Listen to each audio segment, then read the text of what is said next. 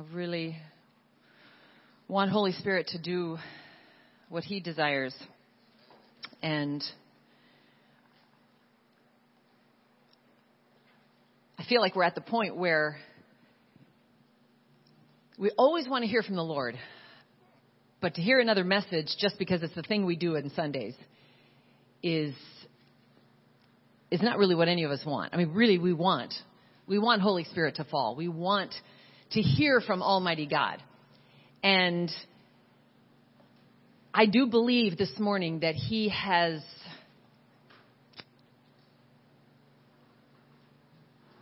He has provided and set a table before us in the presence of our enemies around us.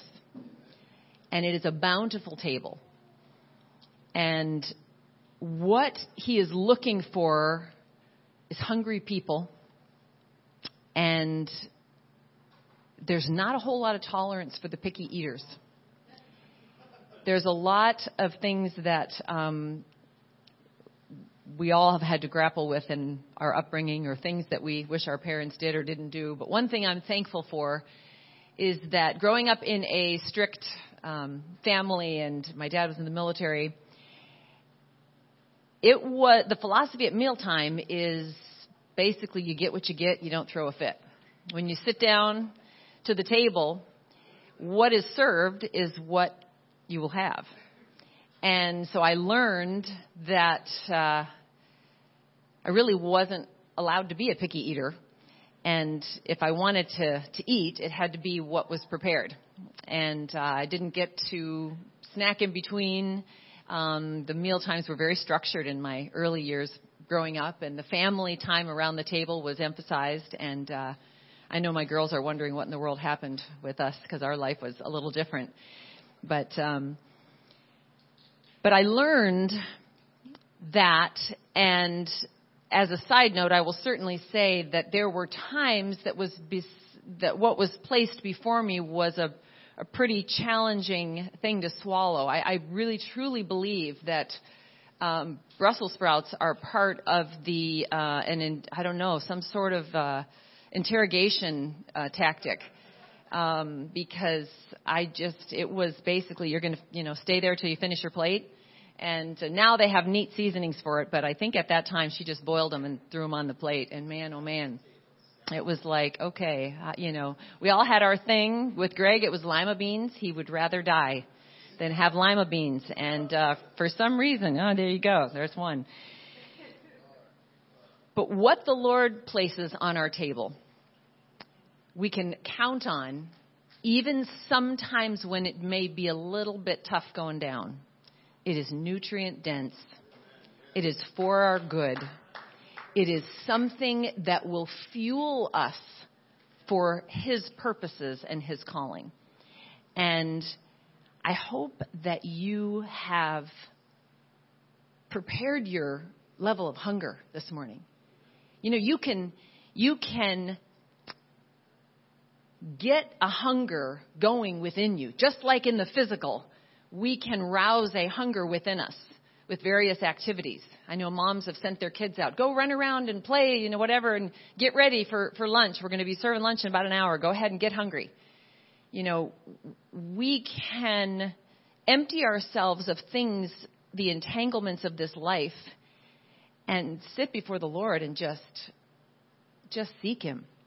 And I know that's what He wants. And I want to pray that you will receive what we just sang, the last worship song.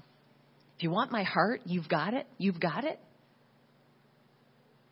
That's a very individual declaration. Do you believe that? Is that something you believe? I will tell you, when your heart is poised like that, when God is all you want, He will inhabit the praises and the worship of His people. When we draw nigh to God, He will draw nigh to us. There is nothing, I say this for your benefit, but let me just speak as just me, Alexis. There is nothing going on with you that will hinder my revival.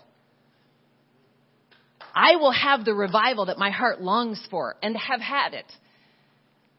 Because God loves me. He's faithful.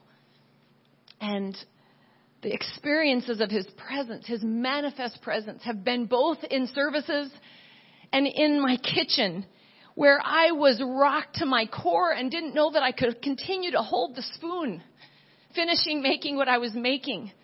Because his just, it just descended on me. And he had something of himself he wanted to impart to me. So don't look at other things happening as if you're in lack.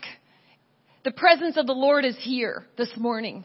Where two or three even are gathered in His name, He is in our midst.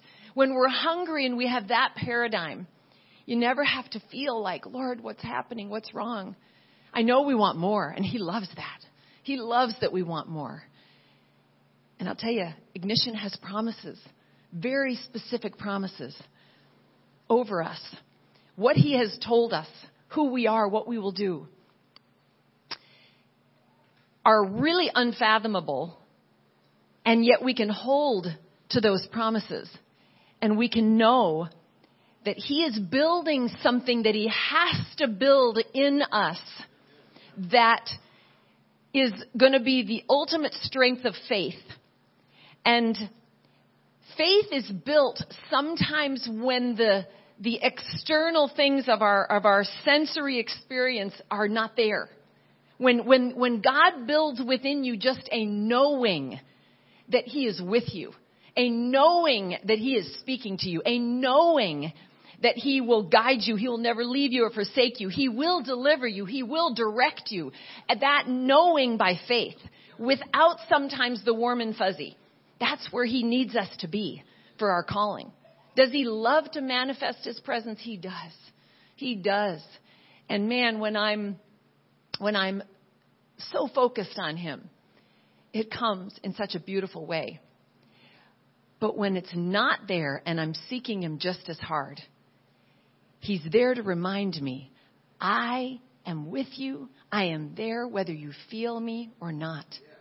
Because it is who I am and, and it strengthens my faith. It's an opportunity to grow in my faith. I want you to remember that this morning with what the Lord has us talk about. And I'm going to pray first. Father, I just love you. I just worship you. I just praise you. I give you this time. I give you my heart. You've got it. You've got it. Come and consume every room. God, I just, I just praise you. I magnify and exalt my champion enthroned Jesus. And I thank you for what you will do as we are hungry, willing to receive what you have, whether a smooth, easy pill of comfort or a little bit of a bitter one. Whatever you want to do with your word this morning, I ask you to do it in the name of Jesus. I know that your word will go forth. It will produce whatever you intend. It will not return void. So don't let us block it this morning. I pray for every heart listening here in person, online, on the podcast, anytime in the future. Holy Spirit, let this land as fresh in the moment of time now as it will in the future. At, at, outside of you, you don't, you're not in time. So use this word to carry forth what you desire. That is my heart. I truly have nothing to say if I'm not speaking you and your words and your heart. So I just give that to you. I love you. I honor you. I praise you. I worship you. In Jesus' mighty name. Amen. Sometimes verses in scripture hit me as so deep and so profound and yet from a Bible scholar perspective, they're the most basic scripture that we may have known our whole lives. And I was personally in a deep study in Romans, learning about religion versus grace, and that will probably likely be delivered. Because boy, oh boy, the religious spirit, God is in the midst of crushing it. And um, Jesus was the least religious person that ever walked planet Earth. And uh, there's a lot to say on that. But he took me to a very interesting scripture that is, um, it's not my life verse. My life verse is 2 Timothy 1 7. For God hath not given us the spirit of fear, but of power and of love and of a sound mind. But oddly enough, the verse that I sign almost every card with is the verse that I want to look at this morning in the Amplified Classic, and that is Proverbs 3, verses 5 and 6. I'm going to talk about trust this morning. And titles are not important. However, they are used to differentiate our podcasts and uh, help us to know what how to reference things that are released outside of the date. If I had a title for this morning, it would be Trust and Being Trusted. So let's look at Proverbs 3, verses 5 and 6 that we all probably know, and some in many translations. It says, Lean on, trust, and be confident in the Lord with all your heart and mind. And do not rely on your own insight or understanding. In all your ways, know, recognize, and acknowledge Him. And He will direct and make straight and plain your paths. I love that. So, right out of the gate, in the King James, it starts with trust, but in the Amplified Classic, it starts with lean on. I love Amplified because it, it expounds, it amplifies the meaning of words. But it's saying, be confident in the Lord with all your heart and mind. And right away, don't lean on your own insight. I think that is something that we fight all the time. We, even when receiving direct revelation from the Lord in a real time prophetic, ecstatic, or otherwise word, it will still sometimes filter through a filter of our humanity that we apply time to, we apply circumstances, we apply other things that may not be uh, appropriately applied in that particular revelation. And we don't always get what the Lord is saying. And that's why we have to continue to seek Him. And He unpacks things in a, in a very, very unique way for us individually, because each one of us is in different processes with the Lord. How He teaches us, what He uses to speak to us is so beautiful. Um, we know uh, Derek, who's one of our uh, great uh, team members in Nigeria, just visited with us here in the U.S. The Lord often reveals Himself to Derek in the clouds. In, in a cloud formation, He will reveal something that He's saying. Um, some people um, see the different things that that God does and the way He speaks as um, being immediately ascribed to the enemy because it doesn't fit within their box of how they believe God speaks. And um, just because God has various ways that He speaks, we know His creation. His creation shows His glory every day. His creation is always speaking and declaring. The first couple of verses of Psalm 19 the heavens declare the glory of God, the firmament showeth His handiwork. Day unto day uttereth speech, and night unto night showeth knowledge. I love that psalm. It is, it is his creation speaking. So we, we have different things. Whereas other people, they're like, clouds just mean rain, blocking of the sun so I don't get a burn, you know, or um, a clear day. I mean, some, it has no, we don't acknowledge sometimes that he's speaking in all these ways. But the Lord is, I think, for very, very significant reasons, wanting us to revisit this idea of trust this morning. Trust in who He is, what He both is and has said, and in what He does. And those three things are really the key. But one point I want to bring out in the, in the Amplified be confident. Be confident. and lean on Him. I like that those three go together. When you lean on, trust, and be confident in the Lord with all your heart and your mind. That's what allows Him to direct and make your path straight. There is, though, that little part at the beginning, the beginning of verses, um, the second verse, and then it, and it says, "In all your ways, know, recognize, and acknowledge Him." And acknowledgement is a really big, important key to know, finding and knowing the will of God. Did you know that? What you acknowledge, it is, is a matter of where your focus is. What we just went through in worship was an acknowledgement of God, acknowledging Him in, in lifting our eyes to Him. You know, there are, there are so many things right now that are strategies to distract us.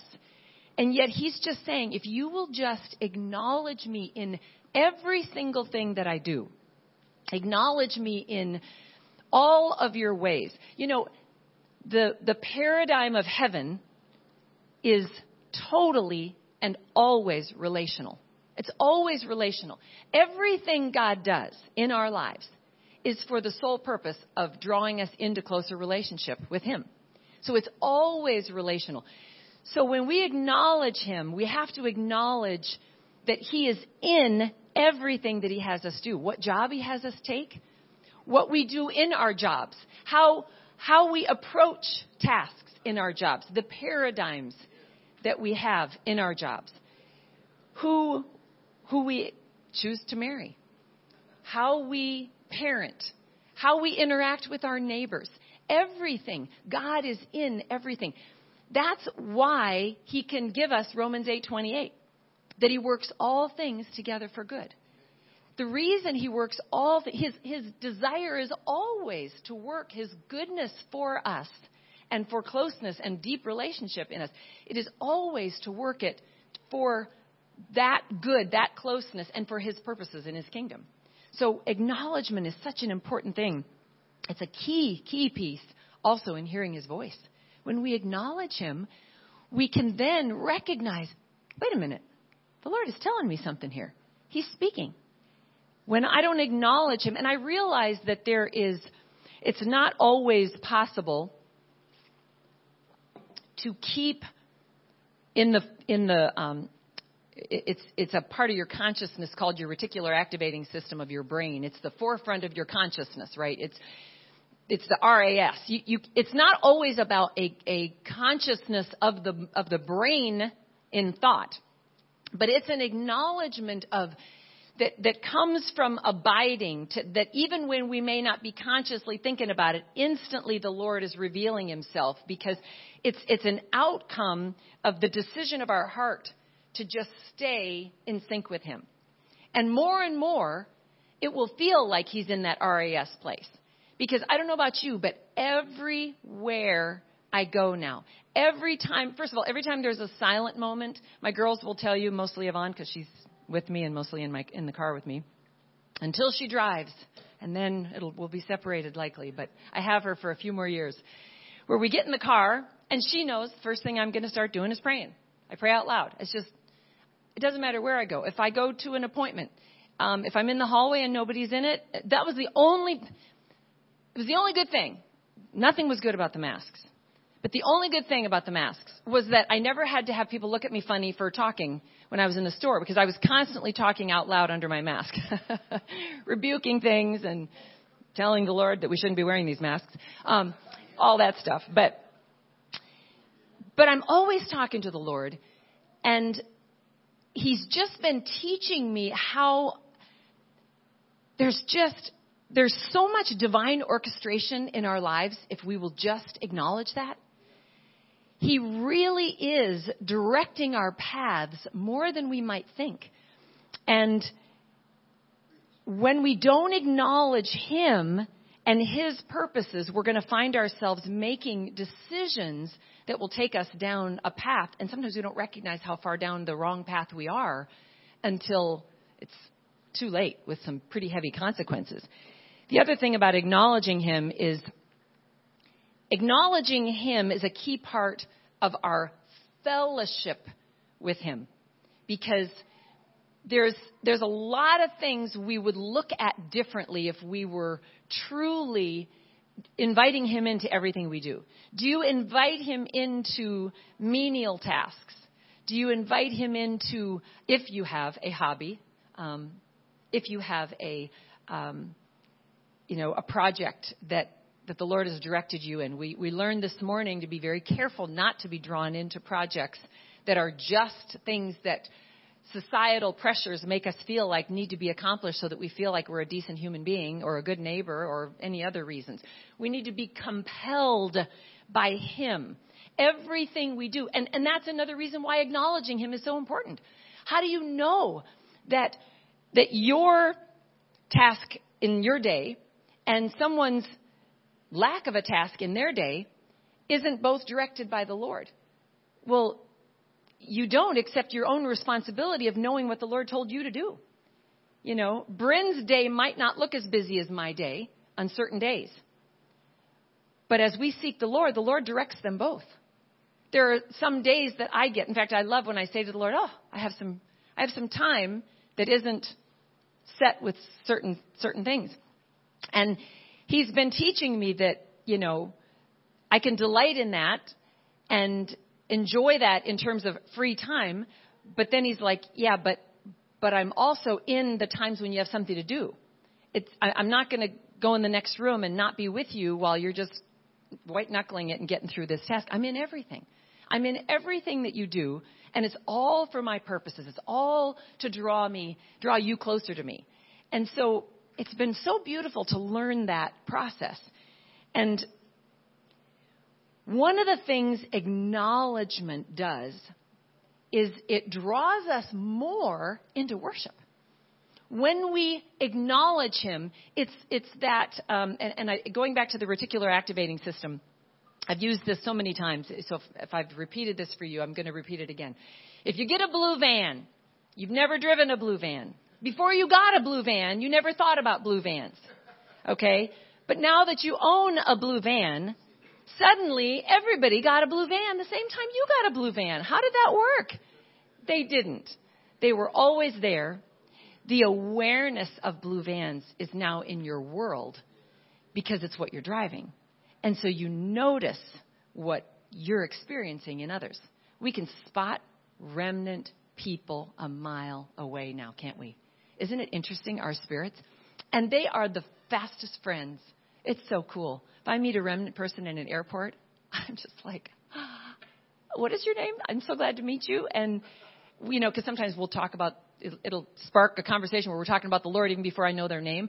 But I just feel like they're my best friend. My spirit just bears witness with their spirit when, when they're a Christian. And too many side stories of how those things, but you guys know if you've ever started a conversation or bumped into somebody and, and there was a reaction in the spirit and you immediately knew they were a believer and, and even a remnant believer, it's a beautiful thing.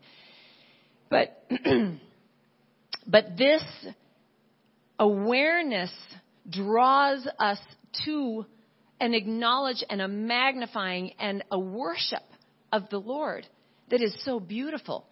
And that worship, that place of worship, brings us to a rejoicing. It's a, it's a rejoicing that the decision to acknowledge Him is a heart posture of surrender, a heart posture of your way, not my way, that you are in charge. I'm not going to live unto myself. But it reminds me, rejoicing is a really important piece. In Psalm 118:23, it says, "This is the day that the Lord has made. I will, this is King James, but I will rejoice and be glad in it.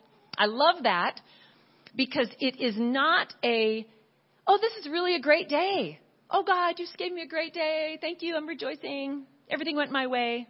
You know, no bad weather. Hair stayed in place. Good things happened.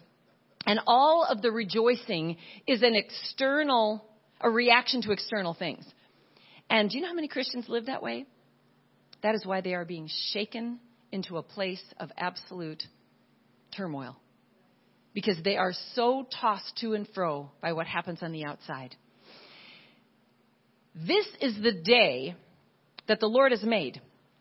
The day of the storm, The day of the notification that a dear one has gone on to be with the Lord.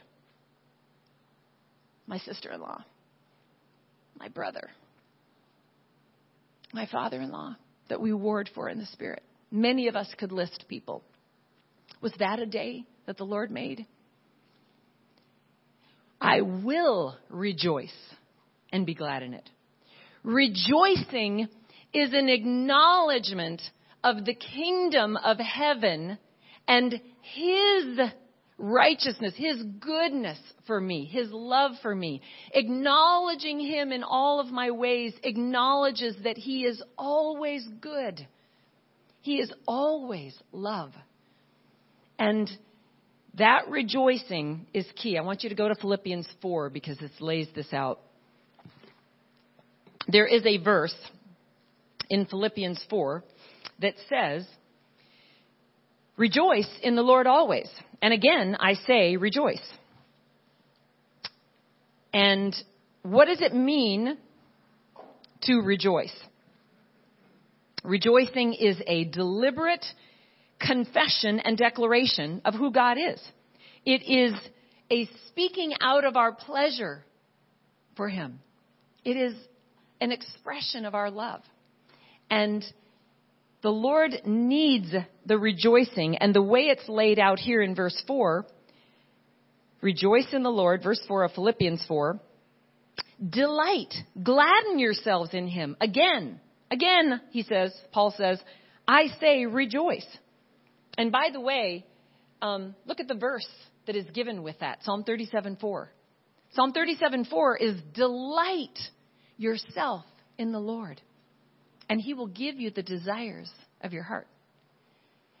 That verse is beautiful. It doesn't mean he's going to give you what you desire. It means he will give you what to desire when you delight in him. He'll actually tell you what you should desire. I got to tell you, when when you when there's little kids, and I've said this before, little kids, they'll ask you for for crazy things. You know, what do you want for your birthday? I want to bring a big elephant into my first grade class so that my friends think that I have a big elephant. Okay, well, we know that may not work so well. And it may actually prove to be quite disruptive and destructive if that were to, to happen. Parents that indulge without discernment every whim that their child asks for when they're not mature enough to even know what they desire are not good parents. The Lord, we are to seek the Lord for what we should desire because He made us. He's going to fulfill everything in us. And sometimes what we desire is not going to fulfill us. Ask any man who has cheated on his wife because he thought he'd be more fulfilled on the other side of the fence. Doesn't always work out very well. Families have been destroyed. And most of those marriages or unions or whatever they are, unholy unions, end broken because the entire foundation was not rooted in the Lord. But it says, then let all men know and perceive and recognize your unselfishness, your considerateness, and your forbearing spirit. The Lord is near. He is coming soon. Now, these two verses are really key. Verse 6. Do not fret or have any anxiety about anything. But in every circumstance and in everything by prayer and petition, our definite requests that Holy Spirit places within us to ask, and doesn't mean that it's a bypassing of our will. Again, when we abide in Him, He knows how He made us, but, but we are to pray in the Spirit. We're to pray what He wants. We're to pray the will of the Father. That's how Jesus taught us to pray. So it says, definite requests with thanksgiving, continue to make your wants known to God. And God's peace be yours. That tranquil state of a soul assured of its salvation through Christ and so fearing nothing from God and content with its earthly lot, whatever sort that is. That peace. Talk about amplified. It's that peace that he just expounded on. Assured of the, our salvation through Christ and so fearing nothing from God, no matter what we're about to head on into no matter what we've been through, whatever sort of the earthly lot that that is. It's that peace which transcends all understanding shall garrison and mount guard over your hearts and minds in Christ Jesus. There is something about the choice to acknowledge God that brings a rejoicing, that the rejoicing then brings about the peace in the response to our trust in Him. It's, it's a, it's a beautiful place of recognizing that when I go before the Lord, I can be confident in everything that I'm taking before Him. I don't ever have to approach Him with lack. I don't ever have to worry. I don't ever have to fear. And when you rejoice, you can't also be in fear and in worry. They're, the two are incompatible. When you're faced with the worry and the fear, you have to choose. Am I going to choose to rejoice? Am I going to choose through acknowledging who He is to believe and then to declare and to rejoice? Or am I going to choose to be in fear? See, there is this, um, there is this place of faith that people misunderstand. They, they often say, well, it's my faith. Yeah, it's, oh, but my faith got me through. My faith got me through. I always have a little, little bit of a squeeze in that because it is what we place our faith in that is the key. It is my God, whom I trust, that got me through. It, it isn't just faith itself because many people don't even realize that even if it's not conscious, that just by default, when you do not choose to trust God, when you do not choose to have faith and acknowledge who He is, getting to know Him and who He is, and then rejoice and declare and worship, if you don't make that choice, you may be not making the choice to not trust Him, but by default, that's the choice you're making. There's a lot of default choices walking around. And so, so often our faith in the fact that we're never going to get through this or that this is never going to work out. And so therefore I have to make this decision and this decision. Our faith in that paradigm and in that way of thinking is stronger than our faith in who God is and that He has the answers to everything. So there can be a negative faith. It depends on where your faith is placed, where your faith is focused. Because it's Jesus. It is not, we are not, we are saved by grace through faith. We are not saved because of faith. We're saved. No, Don't let me get my prepositions straight here. The receiving of what Jesus did on the cross by faith saves us. But faith alone isn't the, salva- the, the saving force. It is what Jesus did on the cross. His blood, His sacrifice. As we respond to that and believe that by faith, we are saved.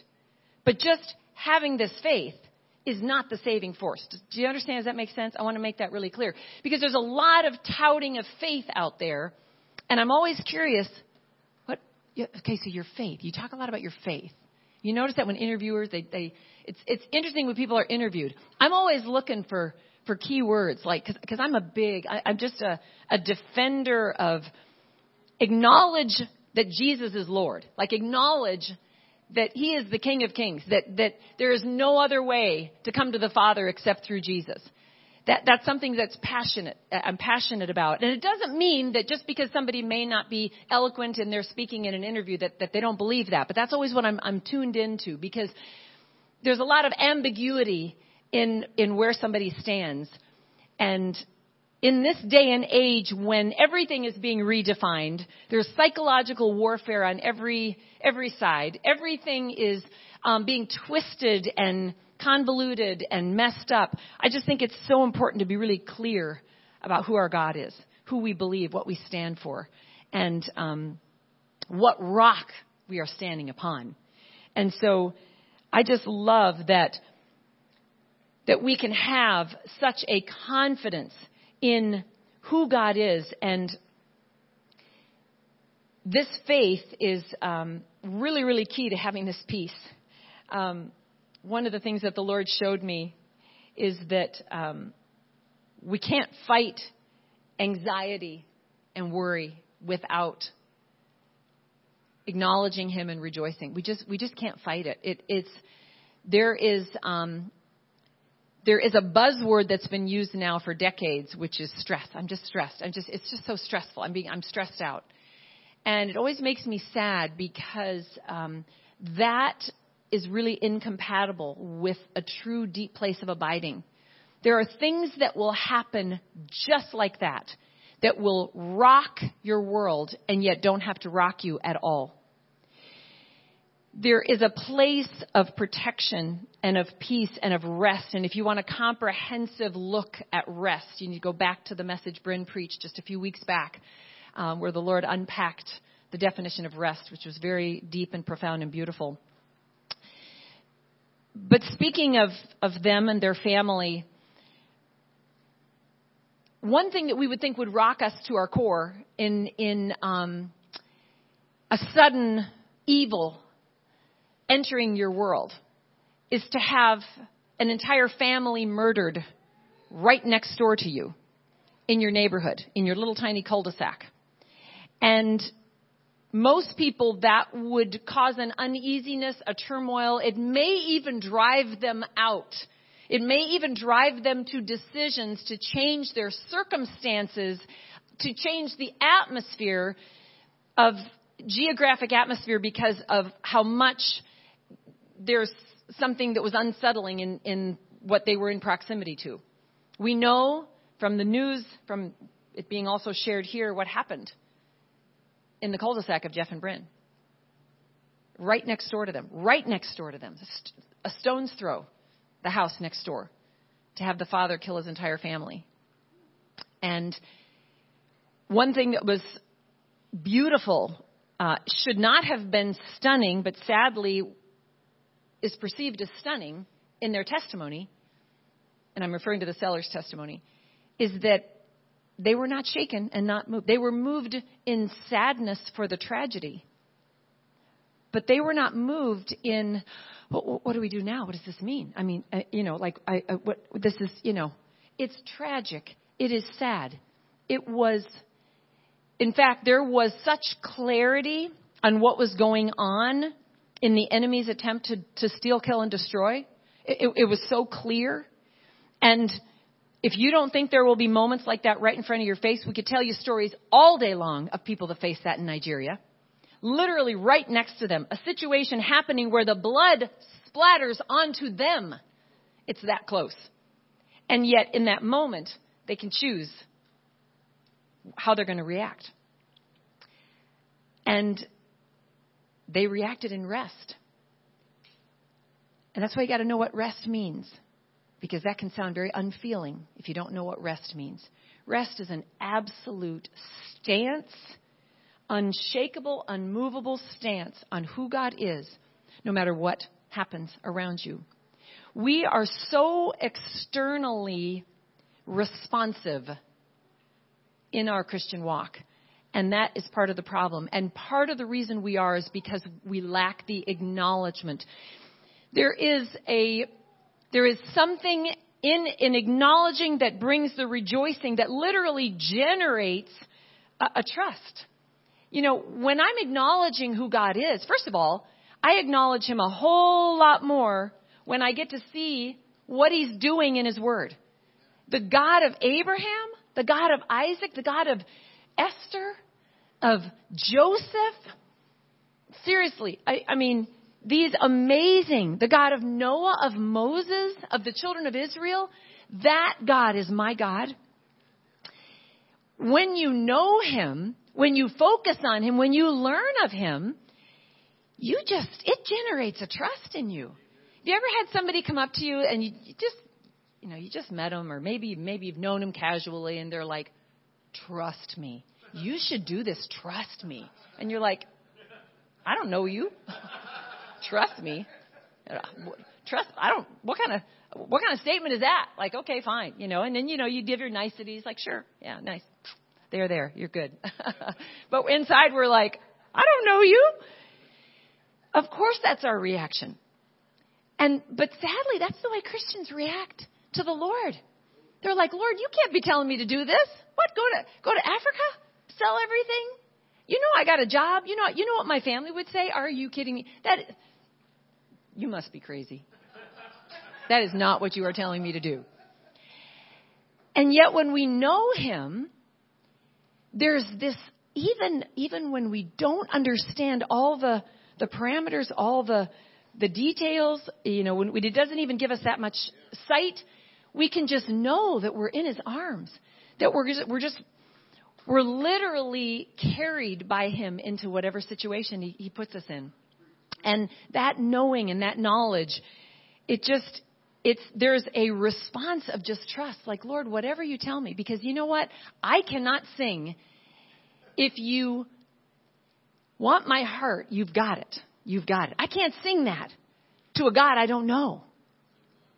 See, Allah is capricious. If you're familiar with that word, that it, it is a someone susceptible to um, an inaccountability, a moody God. Allah, He is an unpredictable, unfaithful, erratic God. They, they're constantly doing all these oppressive religious practices to please this God that, that they believe in. Oh, we serve a faithful God. We serve a consistent God, a loving God, a God that can be counted on, the furthest thing from capricious. He is so faithful. I love that. I love that about God. It is it is beautiful. And Father, I just anything you want to do, even in the midst of a sentence, I just give it to you. There are two ways to trust him. The first is vertical. That's our one-on-one time. That's our that's our vertical relationship with me and him in the secret place. This is my time where I am fellowshipping with him, he is fellowshipping with me, okay? But it is incomplete without the second part, and that is the horizontal relationship. This comes from the scripture of the great commandment that I do want you to look at in Matthew 22. Go to Matthew 22. It's in other places too, the great commandment. But in Matthew 22, verses 37, look at that. And um, you can stay, I guess, in Amplified Classic if you want to. Um, we know we are to love the Lord our God with all of our hearts. And I'm going to go to verse 37. Because he was being asked, Jesus was being asked, Teacher, which kind, in verse 36, which kind of commandment is great and important? The principal kind in the law. Some are light, which are heavy. And he replied to them, verse 37, You shall love the Lord your God with all your heart, with all your soul, and with all your mind, your intellect. This is an intentional decision to love him. Respond in love. We can only love him because he first loves us. But, verse 38, this is the great commandment, the most important principle, the first commandment. And a second, verse 39, is like it you shall love your neighbor as you do yourself. The second is like unto the greatest. There is a two part command that is so critical in learning to trust the Lord. And trusting Him in our secret place, in our communion with Him, alone with Him, is beautiful and wonderful. But it is incomplete without the second part of how he designed us to be, and that is to be in the body of Christ in fellowship with other believers. The Father uses people, friends, acquaintances, everybody around us to come into a different reality, a different perspective. He uses them. Everything God does is relational. So why would He not use other people in a relational aspect to speak to us. If the Lord is speaking to you right now through anything that's coming out of my mouth, then He's using the relationship we have to speak to you. Does that mean that the Lord can't give you revelation at home by yourself? Of course He can. He has not designed that to be the only way. And that's why, of course, it was a strategy. Of course, it was a strategy of the enemy to isolate us during COVID and to still isolate us. And even in now those things being led up, to still try to mask and keep people a little bit cautious of doing life side by side. The iron sharpening iron. There are things that I never would have known God was trying to say to me to refine me had it not come through certain people in my life. And when I say in my life, I mean in my existence, in my walk. Be careful limiting, got to listen to the Lord on this. Be careful limiting people from you that you don't understand. If you're going to acknowledge God in all of your ways, acknowledge the ways of God by bringing you that most annoying, difficult, challenging, unusual person that every time you're with them seems to grate on you. First of all, if there's someone that is in your life that every time you're with them, you just feel anger welling up in you, guess what? There's anger in you. It just happens to well up when that person's near you. Hmm. So that person could be a source of exposure of something that was not exposed before. It was in there. And so God placed strategically for the purpose of your relationship with Him, but also for your relationship with that person and everyone around you, that your anger was affecting, but you were blind to it because it was not exposed to you, he placed that person to bring that up so that you'd be forced to deal with it. God knows what he's doing. Acknowledge him in all of your ways. These are things that he does to teach us to trust him. And I, am amazed at this whole idea of trust. And w- most of us think that we do trust the Lord. I mean, we say it, we pray it. Lord, I trust you, I trust you. And yet I'm, I'm, I'm really struck by how many people instantly will leave a church for an offense because of something somebody said or did or something that they were they were called out and do you know that sometimes when things are called out and it's not done the best way because people are flawed do you know God can even use that to humble and to refine you. I've had people throughout my years in ministry and before I even stepped into ministry, which was decades and decades ago, in terms of because I've just been in ministry in some sort for so many so many decades. But there were times I look back and it was like, ooh, yeah, that was so abrasive, that was so hurtful.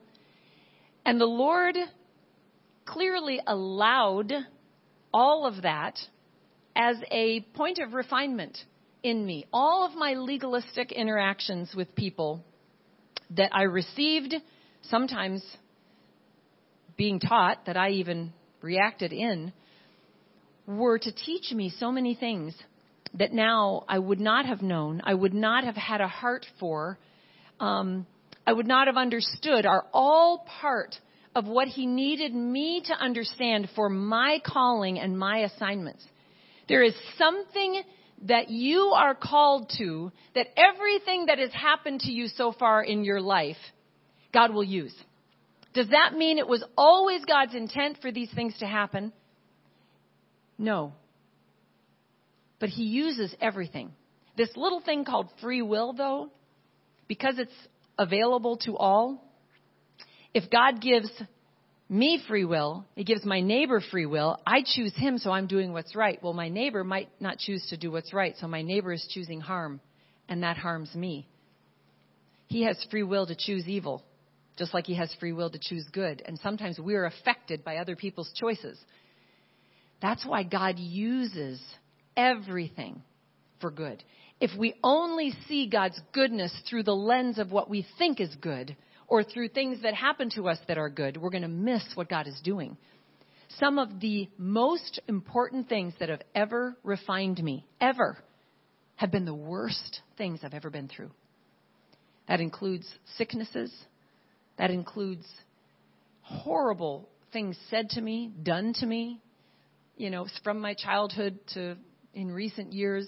And we've all got stories of some really challenging things. But as I place those in God's hands, this more than a conqueror concept in Romans 8, as I place them in God's hands, I not only conquer, because it will not crush me. I will not be put, put down, put out. I may be pressed in on every side, like the Apostle Paul says, but I won't be out. I won't be down.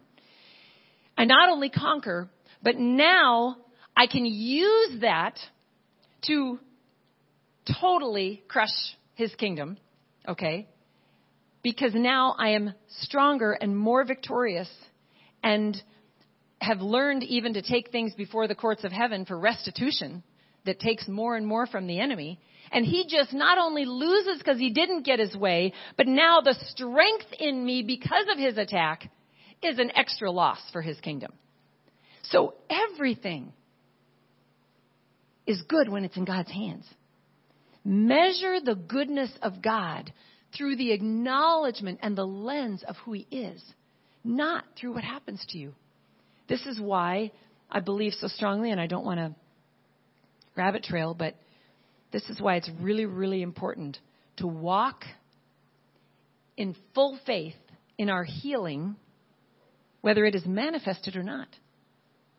Declare it, crush whatever is coming against you by your faith, by your words, by the word of God, by the binding and the loosing that He's given us.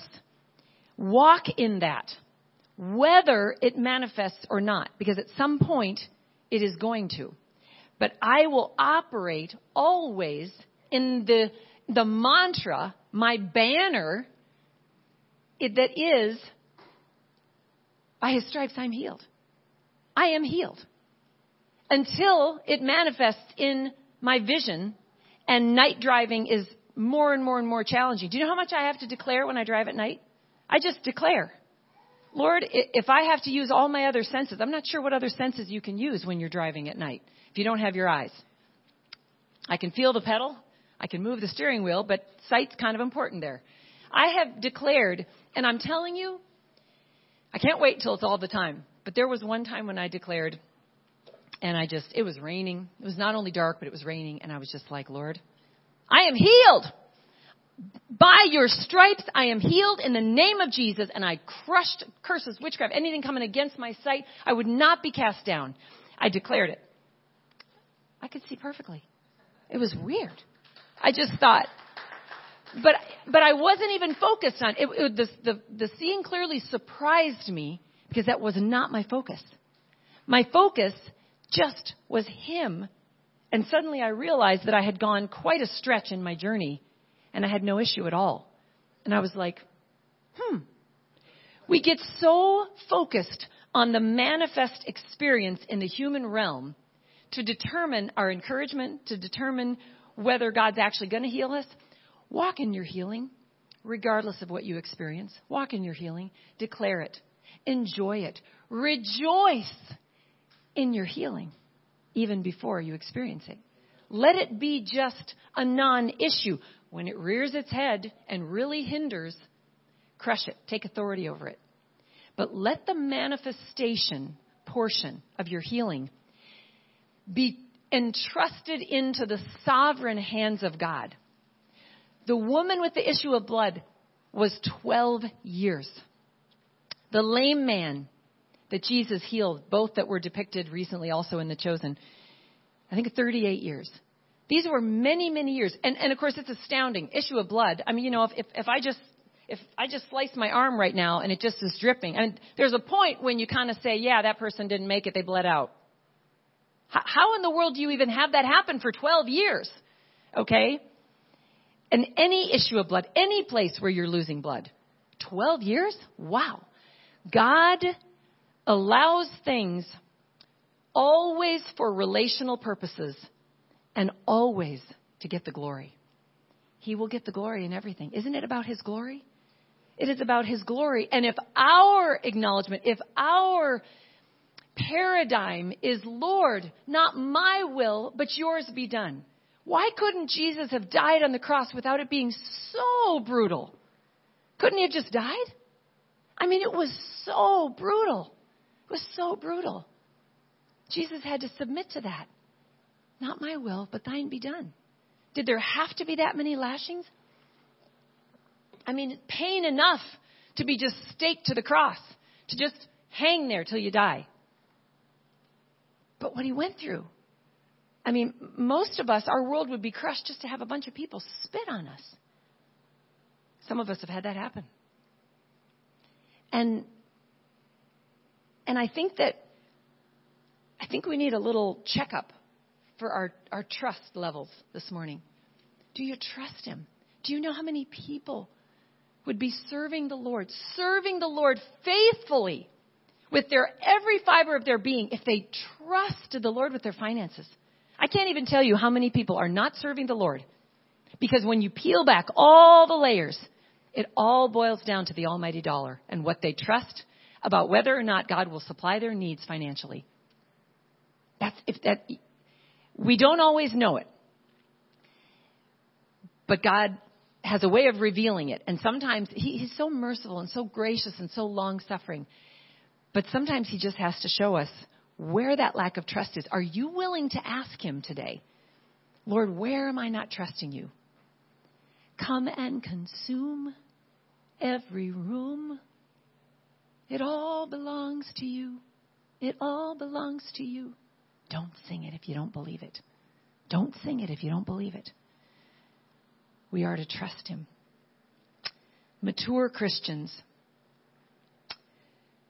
seek intimacy and relationship with Him more than they seek with zeal what it is they're supposed to do for the Lord. Be a mature believer. I'll tell you what, if you, if you have a zeal for ministry or if you have a zeal to accomplish something or to do something or to find the will of God for my life, I need to find the will of God for my life. I'm not sure what I'm supposed to do. I need to do this and do that.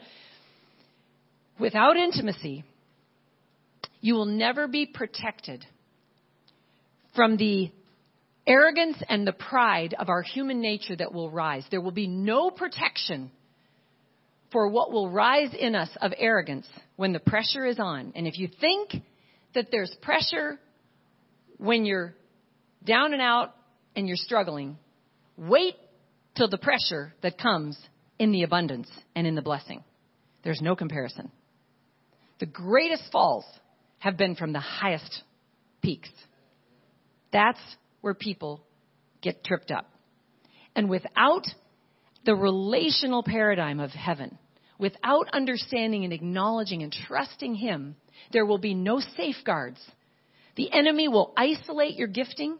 He will isolate whatever it is that you're trying to do for Him, for God. He will find a way to exploit it to take you down and destroy. And boy, Satan is a counterfeit. So if you think God strategically does things to get the glory, Satan strategically does things to cause God's glory to be crushed, for him to get the glory. He will wait. He's patient. He prowls strategically like a roaring lion, seeking whom he may devour, but only seeking because really he can't ever devour us without our permission. We are victorious. We don't need to fear. Greater is he that is in us than he that is in the world. That is a beautiful verse. And when we trust him, there is nothing that He won't do for us. When we acknowledge Him, when we rejoice, He will strengthen us. But when we recognize that closeness with Him is really the ultimate goal, I know Bryn even said that in class. Man, when you recognize that He is the prize, um, everything else will will fall into a place that makes sense. It almost kind of doesn't matter what doesn't make sense because the focus, it's like being single eyed. Scripture talks about, Jesus talked about being single eyed for Him. We just, we just seek Him and all the other assignments, all the other things that He has us do, He will reveal in, in their time. Why? But God, why did you put me here? Why did you put me in such a small church? Why did you put me in such a big church? I'm so lost. Why did you put me in this small group? You know I can't stand so and so. She just yaps the whole time, doesn't let anybody talk. It's always about her. Oh, you come home frustrated, frustrated. The only question is, Lord, do you want me there? Do you want me there? Lord, why did you put me in this job? They're constantly, you know, doing this or doing that or it's manipulative. Ask the Lord where He wants you. There is a purpose in what He's doing. He's always going to draw you in a place that will bring you closer to Him by trusting Him. He, in that trust, because remember, the name of the, the message this morning is trust and being trusted. He wants to entrust us. He wants us to be trustworthy. He wants to be able to trust us. And the more we trust Him, the more He can trust us. Isn't that the truth? That's certainly true in a marriage. The more Greg started trusting me, the more I knew I could trust him. It just it goes back and forth. It's a beautiful beautiful thing when you trust one another. And the Lord is looking for a remnant to rule, to make Israel jealous. He needs to be able to trust us. His goal is not not for you to just find out what you're supposed to do for him so that you can somehow feel good and get, get some big old fat jewels and crowns and then you can toss them at his feet one day in some one time ceremony. That, there's been weird teachings in the church. That's not it. It's all about drawing in closer. It's all for fellowship with him. And the fellowship with him is also in fellowship with each other. Because there are things he wants to say to you today that he wants to say through others around you. By the way, the Lord wants to speak to others through you. Will you be his voice? If you're just coming to get your church on, you're not you're you're so far removed from what God wants to say to others through you. You ought to be getting your God on in your intimate place. The vertical relationship will come before the horizontal. Spend time with the Lord, fill up with him. And then in the horizontal place, you'll both receive and deliver him in the body of Christ in the fellowship of believers. That is where unity is found. That is where we unify. We unify with Him being central, but we unify in fellowship with one another. We will never be a body that can rise in unity when we forsake the assembling. And that's not church attendance either. That's doing life with each other.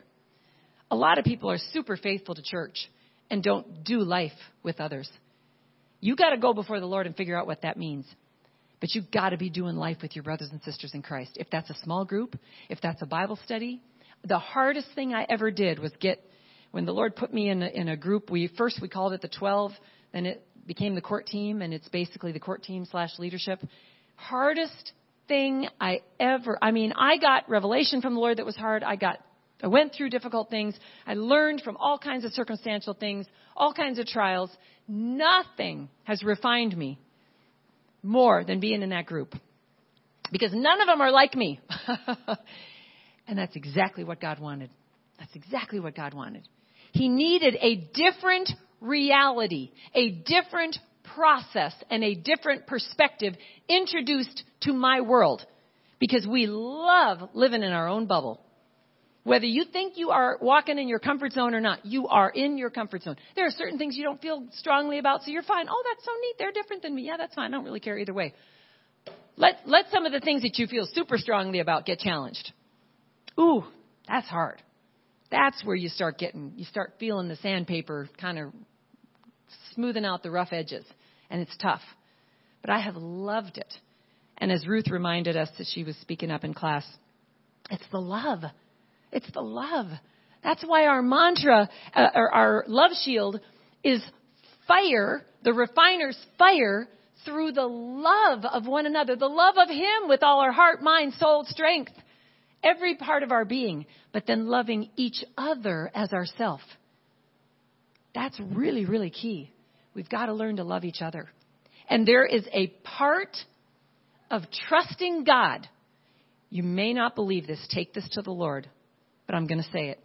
There is a part of trusting God that is lacking in your life if you are not doing life with your brothers and sisters in Christ. There is, when you wall yourself off to whatever degree you're walling yourself off, you'll have to take that to the Lord to know how much. When you resist and you keep yourself somewhat distanced from people, there is some of that that is a lack of trust in God. Because God uses people to interact with us as much as any other thing. He's got, he's got to, to totally engulf us in himself. And he uses all different means. But don't separate this beautiful intimacy with, okay, that, yeah, there's the unity of the bride, but then there's this intimacy. No, they are one. They are one. My fellowship with him is also the unity. Because without that, I have no idea how some of us are ever going to be unified. That, that's the mystery of, of how that, those things reconcile in our brains. It's only God. And God is teaching ignition how to teach the bride unity. Because he has brought us very strategically the most uniquely different people from all walks of life, all ages, all backgrounds, all processes. Could not be more eclectic and more different. And I'm not to say that we're the only group that's like that, but he is teaching us very specifically what unity looks like. Not uniformity, not conformity, not like mindedness, but unity of spirit. All having very, very unique places where we function in the body. And the goal, again, is through the relational paradigm, not through accomplishments, task oriented, even purpose driven. That is not the goal of the Father. It is relationship and relational learning of Him. Do you trust Him? Do you trust Him today?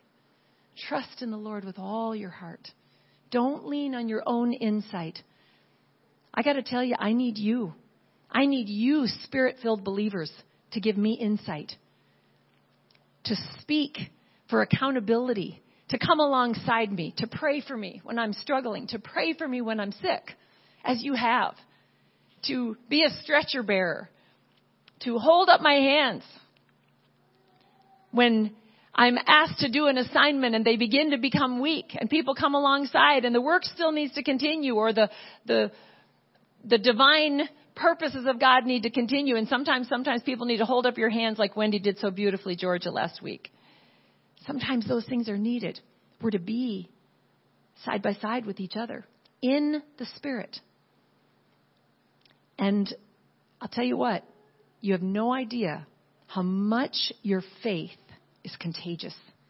How much, when you come filled up, it will spill out over to somebody. It will spill out. It will cut out the false paradigms that somebody may have been wrestling with.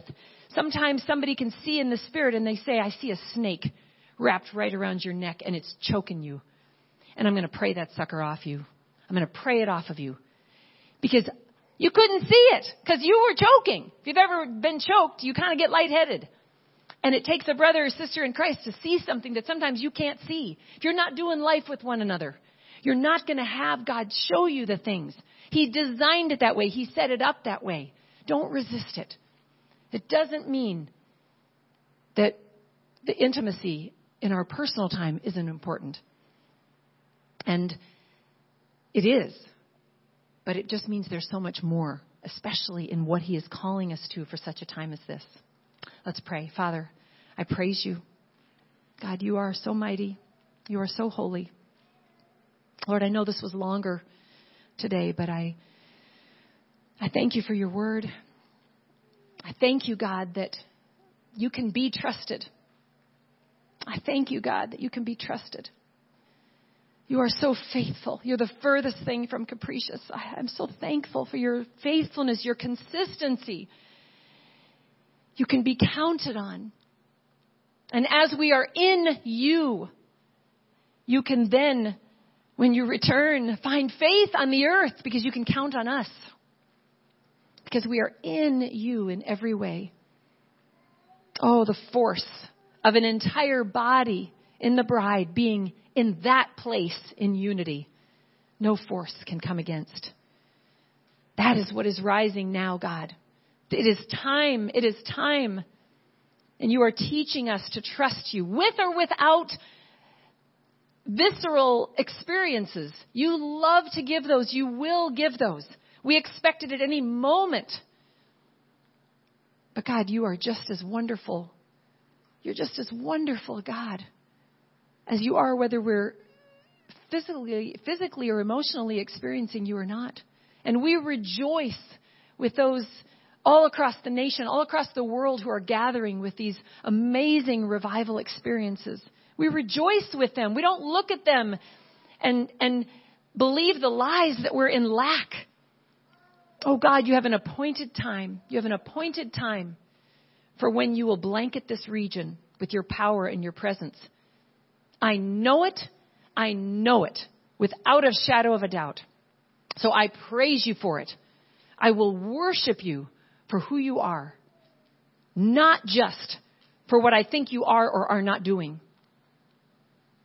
God, encourage those other groups, Lord, who may need those experiences because their faith has not been built yet quite so fully. But God, I thank you for what's coming. And as Bryn said, so, so true this morning.